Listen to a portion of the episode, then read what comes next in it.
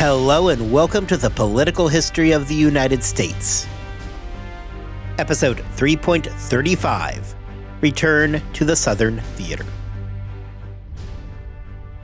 It has been a significant amount of time since we have really looked carefully at the events going on further south, specifically in Virginia and Pennsylvania. There are a couple of reasons for this. Primarily, most of the fighting had been further north, occurring largely in northern New York, up through Nova Scotia. In fact, since the fall of Braddock, the engagements further south have been considerably different from the larger battles that we have seen to the north. Originally, I was going to continue sprinkling in events from the south and middle colonies into the show as we moved along. But I eventually decided that it would make more sense if we broke it out and had our own episodes dedicated to looking at the war further south. This means that because it has been a while since we have really addressed this theater of the war, again, not really since Braddock's ill fated march, we are going to have to move back in time a bit to understand all of the events that would lead up to the defining conflicts along the Virginia and Pennsylvania frontiers following Braddock's death. So today I am going to go sliding all the way back to 1755 and move forward from there to give everybody a better idea of the dynamics along the frontiers and throughout the Ohio country. In some ways, it seems strange that we have not spent more time looking at events in Pennsylvania, Virginia, and throughout the Ohio country. The entire French and Indian War was, at least on paper, a dispute over the Ohio country and who was going to have long term control over the interior of North America. If you'll recall, all of this finally came to a head over Fort Duquesne, which was built at the forks of the Ohio in modern day Pittsburgh. Both the British and the French claimed ownership over the strategically critical forks, as well as the entire Ohio River Valley for that matter. And neither side was all that thrilled about the other's presence and claims over the region. The building of the French Fort Duquesne was simply too much, and proved to be the catalyst for the outbreak of hostilities. Making the situation even more complex was the fact that the region was, at least nominally, controlled by the Iroquois, which brought a third player into the conflict. When George Washington caused an international incident by shooting French emissary Jumonville, and then getting hemmed in at Fort Necessity, the war was essentially on. Way back in 1755, the plan had been for a decisive strike on Fort Duquesne. Led by Edward Braddock, things went about as terribly sideways as things can go, and we end up with Braddock suffering a catastrophic loss. During the fighting, Braddock himself was killed and the British were sent running. Despite still having a numerical advantage, there would be no second attempt on Duquesne in 1755. With Braddock's loss, we really don't see any more major engagements in either Pennsylvania or Virginia. The main theater of the war had shifted to the north, to places like Louisburg, Lake George, and Acadia. This shift to the north makes it almost easy to forget that further south, the war was still going on. What the colonists in the south experienced, however, was considerably different from the colonists further to the north. Rather than the large pitched battles like we have seen at Fort Carillon, Oswego, and Frontenac, or any of the other places we have gone, the fighting along the Virginia and Pennsylvania frontiers resembles the Native American tactics that we have been seeing for over a century now. Specifically, French allied tribes would move into an area, ambush a British frontier settlement, and get out of there before anybody could muster an adequate response. These attacks were devastating for colonists all around the frontier, not just for their actual damage and losses, something that we are going to talk about momentarily, but psychologically as well. These attacks came as a shock and were absolutely terrifying to the colonists who had to experience them. The result of this was a humanitarian crisis as people fled from the frontier towards the relative safety of the more urban areas.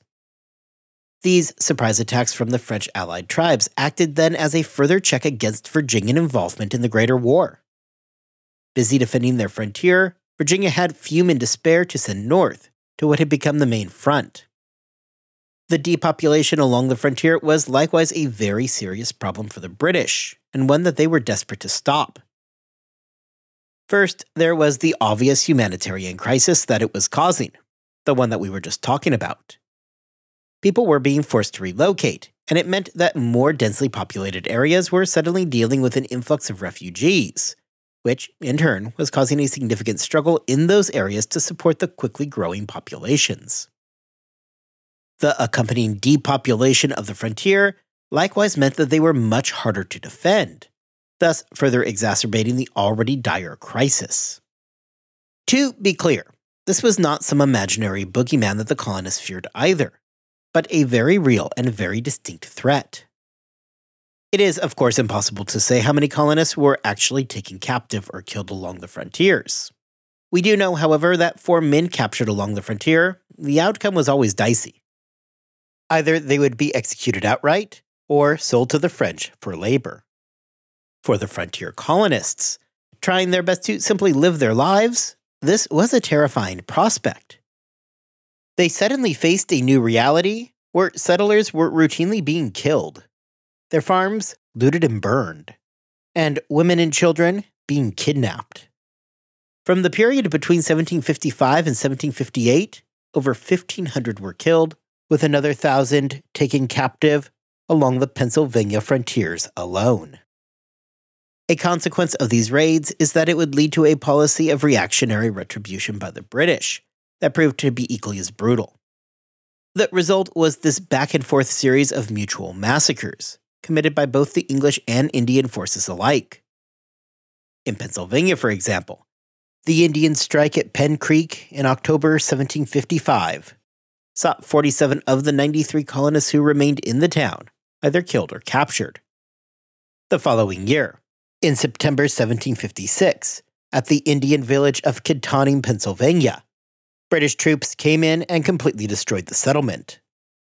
Beyond killing every Indian in the village that they could find, they burned homes, destroyed crops, and just generally brought destruction. Whereas the men were often killed outright, women and children were more often spared immediate execution. They were often captured and held as hostages of the tribes. Those who were captured by frontier Indians would be forced to figure out what they were going to do next with their suddenly upended lives. This would cover a wide range of behavior, of course. Many chose to assimilate because, pragmatically, what else were you really going to do? This is the situation, this is your life, so you probably should just deal with it. Others would more fully embrace their new reality, marrying into the tribes, and then, even when given the chance to escape, they would decline and remain living in their new life. Others would, of course, escape if the opportunity ever presented itself. The situation along the frontier caused its fair share of headaches, especially in Virginia and Pennsylvania. I want to look at the response in both colonies as they will both be distinct from each other, and ultimately are going to help explain their roles in the war. Beginning in Virginia, the chaos along their frontier did indeed act as a check on their greater involvement in the war.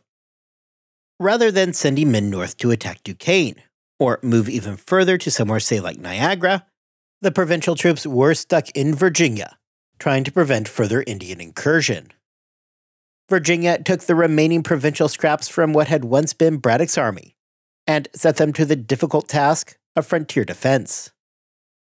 In command over this group was, a now more battle hardened George Washington. No longer the inexperienced youth whose party had killed French emissary Jumonville or had commanded a desperate defense at Fort Necessity. Washington had an opportunity, though brief, to interact with a large army of British regulars. As an aide de camp under Braddock, Washington had proven himself again to be exceptionally brave.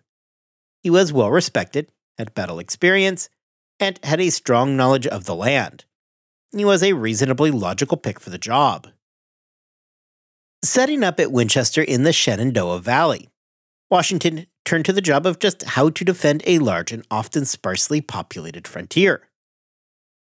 With people, understandably, fleeing the danger to more urban areas, it meant that the frontiers were becoming increasingly more sparsely populated, thus making them that much more vulnerable. Washington was, with no doubt, facing an almost impossible task of trying to secure the Virginia frontier. He wrote to Robert Dinwiddie in April 1756 about the serious risk posed to the frontier family from Indian raids. With the tactics of the native tribes to quickly strike a settlement and then get out, Washington found himself perpetually in a position of attempting to play catch up. Realistically, by the time the Virginia militia could respond in any meaningful way, the attack was long over. Virginia was not the only colony struggling to secure their frontier borders. Over in Maryland, for example, the colonial government pretty much threw up their hands and retreated to the safety of Baltimore. Everybody else was on their own and would end up falling under the protection of Washington. To the north, Pennsylvania was facing many of the same problems as Virginia was. As in Virginia, the Pennsylvania frontiers were a dangerous place. Indian raids were an ongoing problem, with some of them coming within a two day march of Philadelphia itself. However, where the colonies differed came in their response. Though Washington was facing a tough assignment as commander of the Virginia militia. At least Virginia had a militia. In Pennsylvania, we run headlong into the problem of a practical defense in a colony where the leadership is made up of a majority of pacifists. The situation in Pennsylvania was a complex one. The pacifist Quakers still controlled very significant amounts of power within the colony. However, right beyond that, you find a complex tangle of political alliances and contradictory interests. Further complicating the situation was that the previously neutral Delaware tribe that lived along the Susquehanna River had suddenly turned hostile towards the British. This tribe, also referred to as the Lenni Lenape, was the same group that had been settled by William Penn himself along the Susquehanna River to provide that outer layer of defense for his pacifist colony. If you recall, the colonists and the Delaware tribe worked together, and the colonists agreed to respect their land claims in eastern Pennsylvania. The reasoning for the Quakers is that the Delaware were now a friendly tribe that would essentially form a defensive perimeter on the frontiers of the colony, something that the pacifist Quakers were more than happy with. If you're looking for all of this, we talked about it way back in episode 2.20. Despite this promising start, a lot had changed in the last 70 years since the founding. Specifically, years of bad land deals, such as the walking purchase we had talked about back in episode 3.24, had done a lot to erode the previously good relationship. These attacks by the Delaware were, in part, so stunning because for so long the colonists had lived in peace with the tribe. The frontier settlers had a long history of living adjacent to Indian tribes. They frequently traded amongst one another and had fallen into a mostly peaceful coexistence with each other the settlers on the frontier were blindsided when that peaceful coexistence suddenly evaporated before their eyes. To be clear, it's not just the Delaware tribe that had become hostile. However, their sudden attacks against the colonists were a shocking development. With Pennsylvania's frontiers under attack, political divisions within the colony would make everything far more complicated. Pennsylvania politics during the 1750s basically broke down into three parties that all wanted different things. The first party to discuss was the Quakers.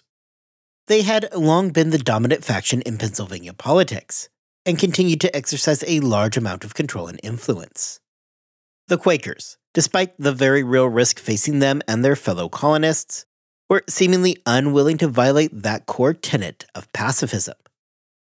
Even after multiple raids, including a massacre of a group of pacifist Moravians in November 1755 by the suddenly no longer neutral Delaware tribes, the Quakers had little interest in providing funding for a proper defense. Where things would become even more diluted, however, is that the non Quaker element in Pennsylvania was further split into two groups the proprietary faction and the anti proprietary faction. These two groups, perhaps unsurprisingly, differed in how they viewed their relationship to the proprietary Penn family. The proprietary faction believed that the Penns should be completely immune from taxation in all cases, including in cases of the common defense. The anti proprietary group, led by Benjamin Franklin, called foul on this and wanted to see the Penns pay their fair share. Eventually, Franklin would work out a deal with the Penn family that saw them make a gift in the amount of 5,000 pounds and maintain their immunity. This gift was likewise labeled in super vague terms that allowed the Quakers to look the other way and pretend that the funds were not intended for the defense of the colony. Franklin, it should be noted, had a famously terrible relationship with the Penn family and would fight hard to get their charter revoked. This will eventually become helpful to us because it is going to place Franklin in London for virtually all of the imperial crisis. This complicated political situation was not just contained to the Pennsylvania colonists either, but it extended to the relationship with the tribes in the region. As we discussed a few minutes ago, the relationship between the Pennsylvania colonists and the Delaware tribes had, by this point, completely collapsed. The chief of the eastern Delaware, Teedyuscung, had originally wanted to ally himself with the British. However, the lack of commitment by the Pennsylvanians to supply his warriors with weapons had many of the younger warriors looking towards the French aligned tribes. Wanting to maintain his own influence, this is the path that Teedyuscung himself would follow as well. Although the Pennsylvania colonists lacked any kind of militia, the war had nonetheless posed a serious risk for the attacking tribes. For a group that was largely nomadic, there really were only minimal food stores. A single failed harvest was a disaster. However, when looking at a second failed harvest in 1756, Teedyuscung was now facing down a catastrophe. Therefore, Teedyuscung himself was deeply concerned with the increasingly real risk of starvation following the 1755 and 1756 harvest failures. This in turn caused the Delaware tribes to head north towards New York to seek help from the Iroquois. This would, however, bring complications of its own though his own station had diminished following 1755 and his getting trapped along the southern banks of Lake George. William Johnson remains a critical point of contact between the Iroquois and the British. The Iroquois occupied a strange place in the French and Indian War. They were at least nominally allied with the British, though realistically, neutrality had become the position of the Confederacy. The Mohawk tribes had remained frequent partners of the British, whereas other individual tribes worked with the French against British interest. William Johnson knew better than to push too hard on the Iroquois, as the last thing that anybody wanted to do was to shove them fully into the French camp. What therefore had emerged was an uneasy balance. The British did, however, understand the considerable amount of influence that the Iroquois still held over the tribes under their control. The Iroquois, therefore, were under pressure from Johnson to apply pressure of their own to the Delaware to stop their reign of destruction along the Pennsylvania frontier. This, by itself, was not an easy task. The Iroquois Confederacy by this point was anything but a cohesive group, with several of the member tribes actually now collaborating with the French, and really only the Mohawk remaining completely loyal to the British. The Mohawks, however, were willing to apply the pressure necessary as they themselves feared the possibility of an eventual Delaware attack. With that, the Iroquois, being led by the Mohawk, informed Teedyuscung that he really needed to give up the raiding and that everybody needed to come together and work towards a greater overall peace. Teedyuscung was never really a warmonger and was acting more out of pragmatism in his decision to fight against the British than anything else. His people had been moving towards war, and he did not want to be left behind. However, when the opportunity presented itself for him to slide into his role of peacemaker, it was a role that Teedyuscung readily jumped at. His primary goal in this entire ordeal was to secure a permanent settlement for the Delaware tribe in the eastern portion of Pennsylvania. He fully believed that in the role of a peacemaker, he had a much better chance of achieving that ultimate aim. As all of this is happening, and Teedyuscung is evaluating his own position in the greater overall conflict. Back in Pennsylvania, politics had also taken an interesting turn during 1756. Although there had always been a wink wink, nudge nudge agreement in place when the Penns made their gift the year before, the militarization of the colony never sat well with a majority of the Quakers. In April 1756, when Pennsylvania Governor Robert Morris officially declared war, the Quakers quickly found themselves that much more isolated from the direction that the colony was moving. And as a quick note, Governor Robert Morris is of no relation to the Robert Morris that would be a signer of both the Declaration of Independence and the Constitution. However, he is the uncle of Gouverneur Morris, who would end up signing the Constitution. The event that finally broke the camel's back came when the Quakers Joseph Fox and John Mifflin, the father of a future signer of the Constitution, Thomas Mifflin, failed to object to, and actually supported, a program of Indian bounties. This caused a brief firestorm and a period of reflection for the Quakers. Both men were effectively excommunicated from the Society of Friends. This event would lead to a wider movement amongst Quaker leadership to leave the government outright. They did not like the way things were going, and simply were unwilling to give up their pacifism, as they held that as a core tenet of their beliefs. This led to a mass exodus of Quakers from public life. Suddenly, men like Benjamin Franklin found themselves in a position to step into the void left by the Quakers' exit. With the Quakers gone, Pennsylvania was suddenly free to take a much more aggressive stance, with pacifism quickly falling out of favor. Despite this change, however, 1756 was a rough year, accumulating in the destruction on July 30th of Fort Granville, something that we had talked about back in episode 3.30. With the fall of Fort Granville, the Pennsylvania frontier essentially fell all the way back west to Carlisle, which was within striking distance of Philadelphia itself. Everybody was pretty on edge throughout the summer months of 1756. The frontiers remained fraught with danger, and, despite the declaration of war, the Pennsylvania government was scrambling to mount anything even resembling an effective defense. Although the Quakers had effectively self purged themselves from the government of Pennsylvania, they would still remain politically important. The real importance of the Quakers was rooted in those deep pacifist tendencies. They had noped out of the government, yes. However, that did not mean that they were going to idly stand by while Pennsylvania went on the warpath. They remained dedicated to working out a peaceful solution. With the April Declaration of War, the Quaker community became that much more eager to figure out some way to calm everybody down and to stop the fighting. In response to the ongoing war and the disturbing bounty system being offered by the colonial government, the Quakers, under Israel Pemberton, formed the Friendly Association for Regaining the Preserving Peace with the Indians by Pacifist Measures. This formed the basis of something of an unofficial diplomatic corps between the Quakers and the Indians. Pemberton would become essentially the de facto Quaker leader and would often act as the group's official voice during negotiations. His grandparents, Phoebe and Phineas Pemberton, had been some of the first colonists to come over to Pennsylvania with William Penn himself, and Israel Pemberton was a well respected member of the Society of Friends. As a quick aside, he will not be the last Pemberton in our story.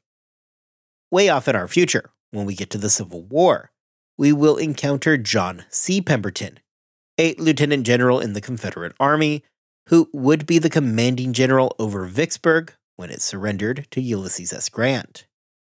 John Pemberton is the great grandson of Israel Pemberton.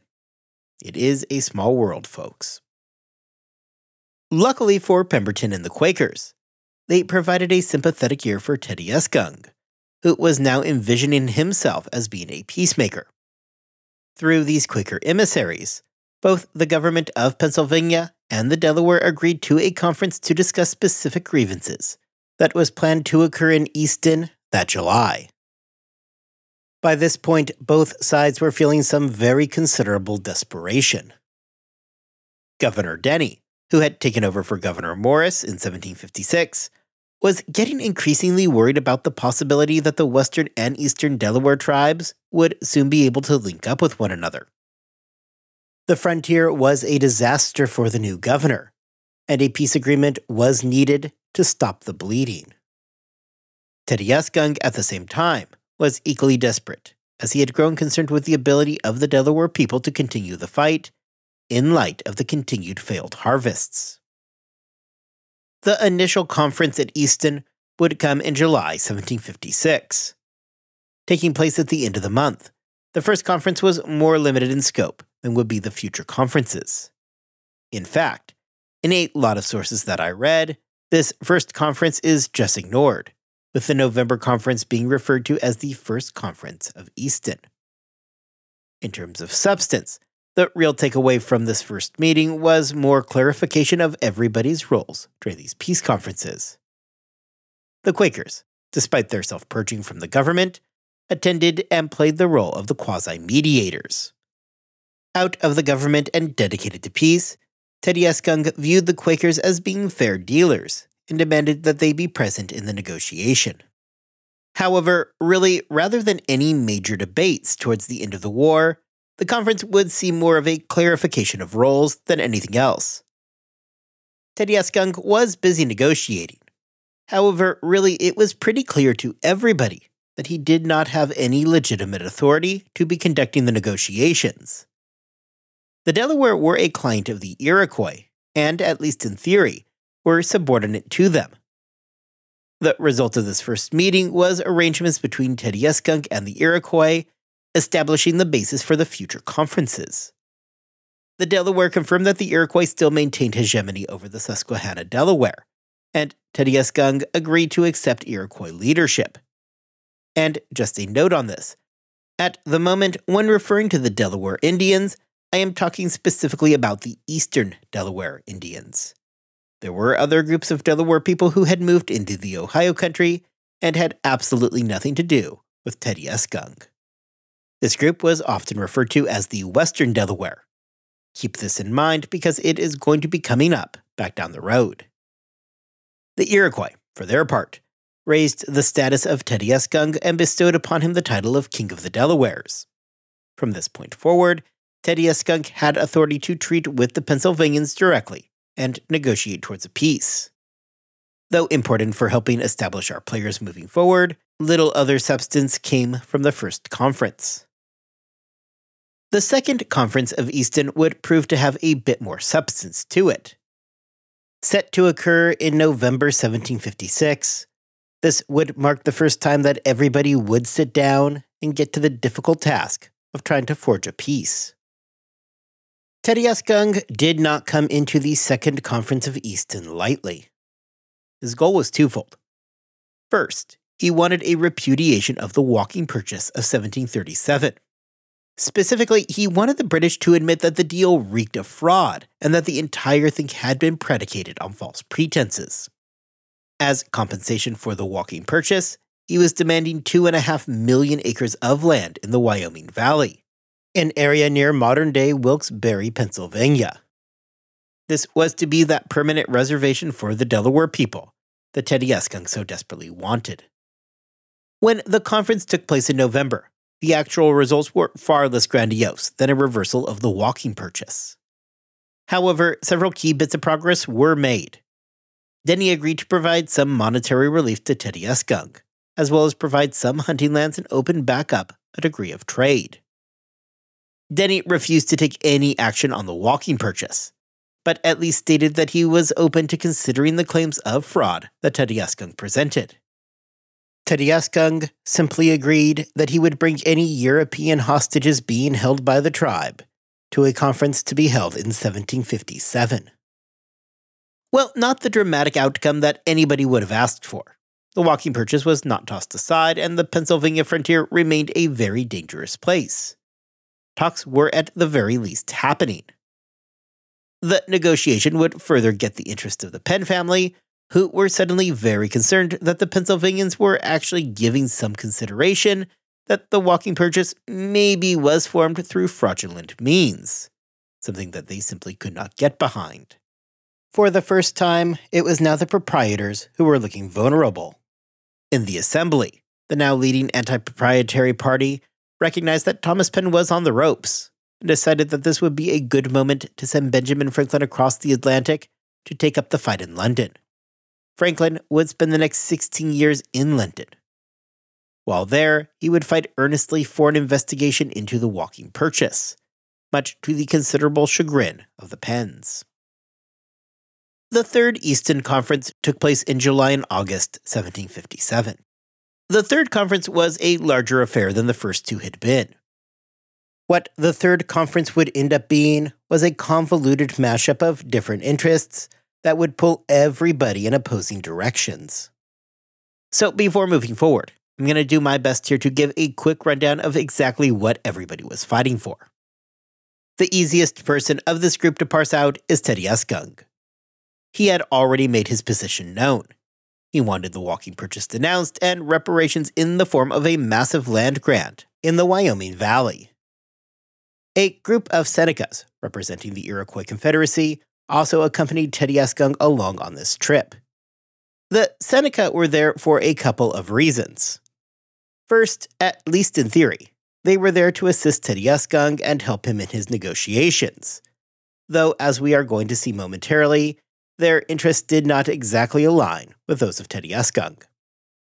They were also there to remind everybody that the Iroquois were still major power brokers. Yes, they had given Teedyuscung the right to negotiate, but they wanted it to be abundantly clear that they gave Teedyuscung the right to negotiate. Governor Denny, on the surface, wanted to oppose that and fight for the rights of the proprietors in the Penn family. However, Denny was also under pressure from Lord Loudon, who was then in control, to bring peace to the frontiers.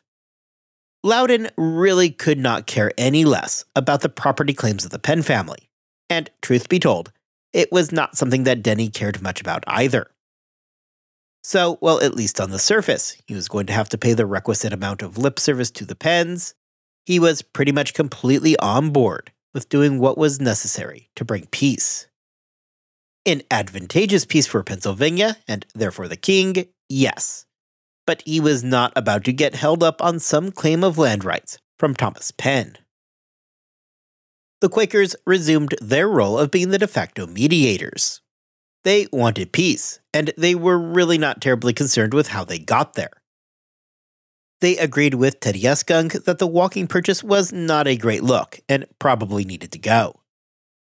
The Quakers throughout the process had done little to ingratiate themselves with Denny, who, despite being at least seemingly on the same page, was annoyed at their constant interference.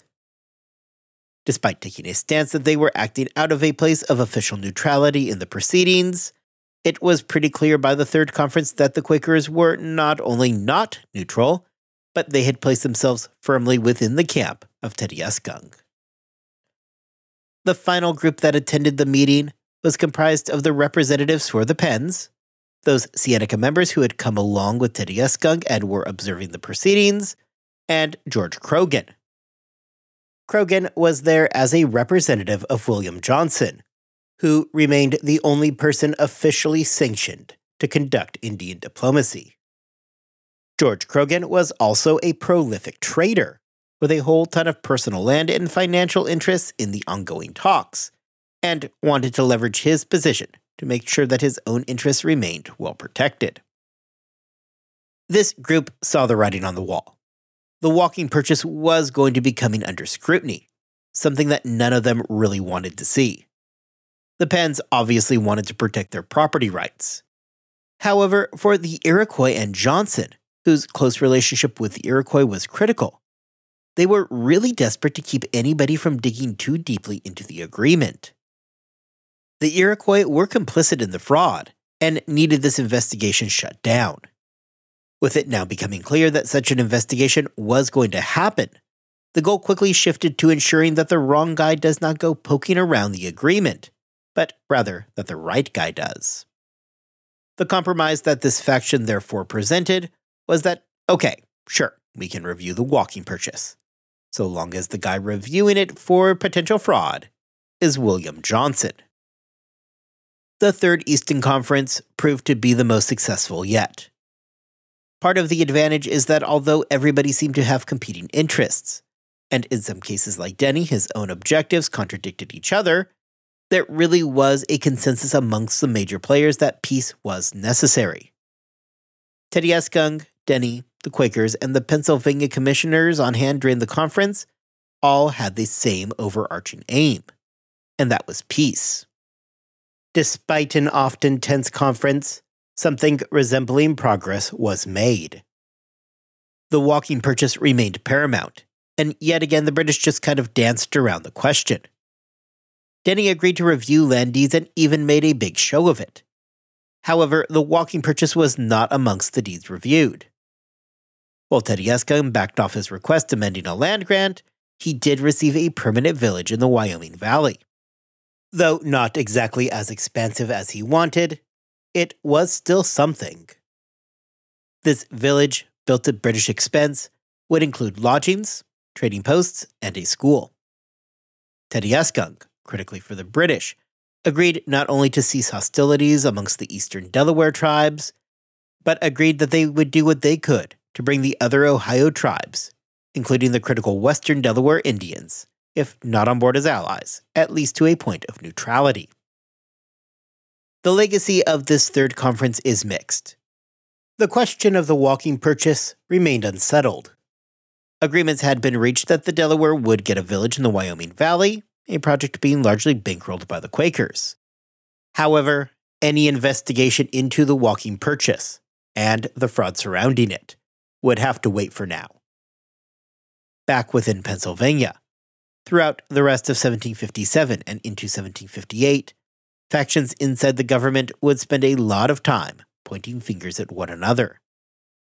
Those on the council friendly to the Penns exonerated the proprietors from any wrongdoing and instead claimed that the only reason anybody is going down this road is Quaker interference.